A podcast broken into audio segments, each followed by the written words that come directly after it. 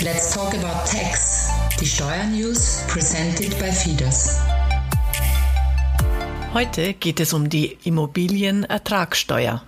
Hallo Jörg. Du, habe ich dir eigentlich schon erzählt, dass mein Mann und ich uns vor drei Jahren ein Grundstück in Österreich gekauft haben? Hallo Angela, gratuliere. In welcher Gegend denn, wenn ich fragen darf? Klar doch, und zwar im Waldviertel mit Blick auf die Wachau. Ganz wunderbar. Und auch wenn wir ganz bestimmt nicht vorhaben, das Grundstück wieder zu verkaufen, interessiert es mich jetzt doch mal grundsätzlich, wie das bei euch in Österreich so ist. Okay, was genau möchtest denn du da wissen? Ich habe gelesen, dass es eine Immobilienertragssteuer gibt. Was genau wird da dann versteuert? Also Angela, seit dem 1.4.2012 unterliegen sämtliche Gewinne aus privaten Grundstücksveräußerungen der Immobilienertragssteuer. Erfasst von der Steuerpflicht sind jedoch nur entgeltliche Erwerbs- bzw. Veräußerungsvorgänge. Mit dem Begriff des Veräußerungsgeschäfts ist das Verpflichtungsgeschäft, also in der Regel der Kaufvertrag gemeint, der Abschluss des Kaufvertrags. Der Zeitpunkt der Besteuerung bei privaten Grundstücksveräußerungen tritt erst dann ein, wenn es auch zum Zufluss des vereinbarten Veräußerungserlöses kommt und der Veräußerungsgewinn tatsächlich realisiert wird. Auch die Entrichtung der Immobilien Immobilienertragssteuer richtet sich nach dem Zuflusszeit. Diese hat spätestens am 15. Tag des auf den Kalendermonat des Zuflusses zweitfolgenden Kalendermonats zu erfolgen. Ui, also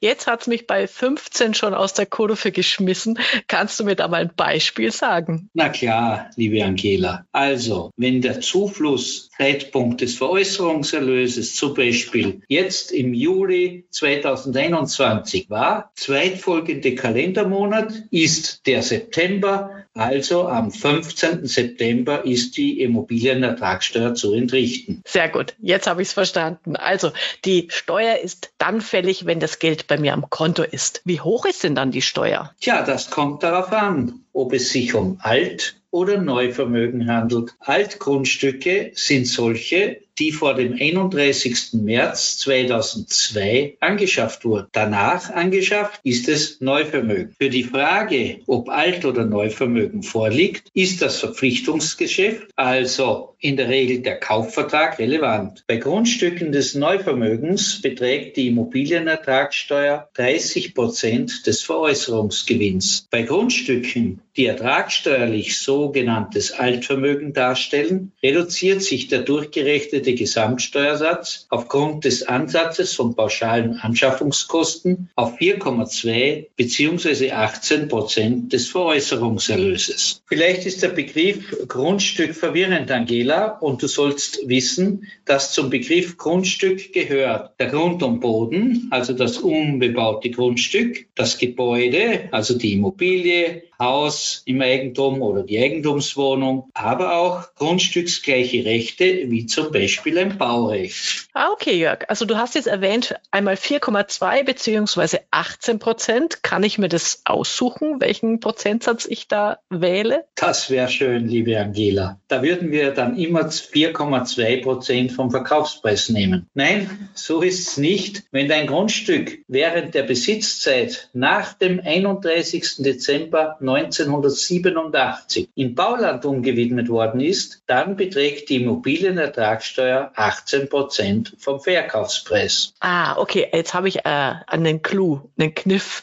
Könnte ich denn einen zukünftigen Baugrund als Grünland verkaufen und somit die 18 Prozent umgehen? Nein, liebe Angela. Die 18 Prozent gelten auch, wenn die Umwidmung zwar erst nach dem Abschluss des Kaufvertrages erfolgt, aber innerhalb von fünf Jahren nach Verkauf durchgeführt wird. Ah, okay, verstehe ich.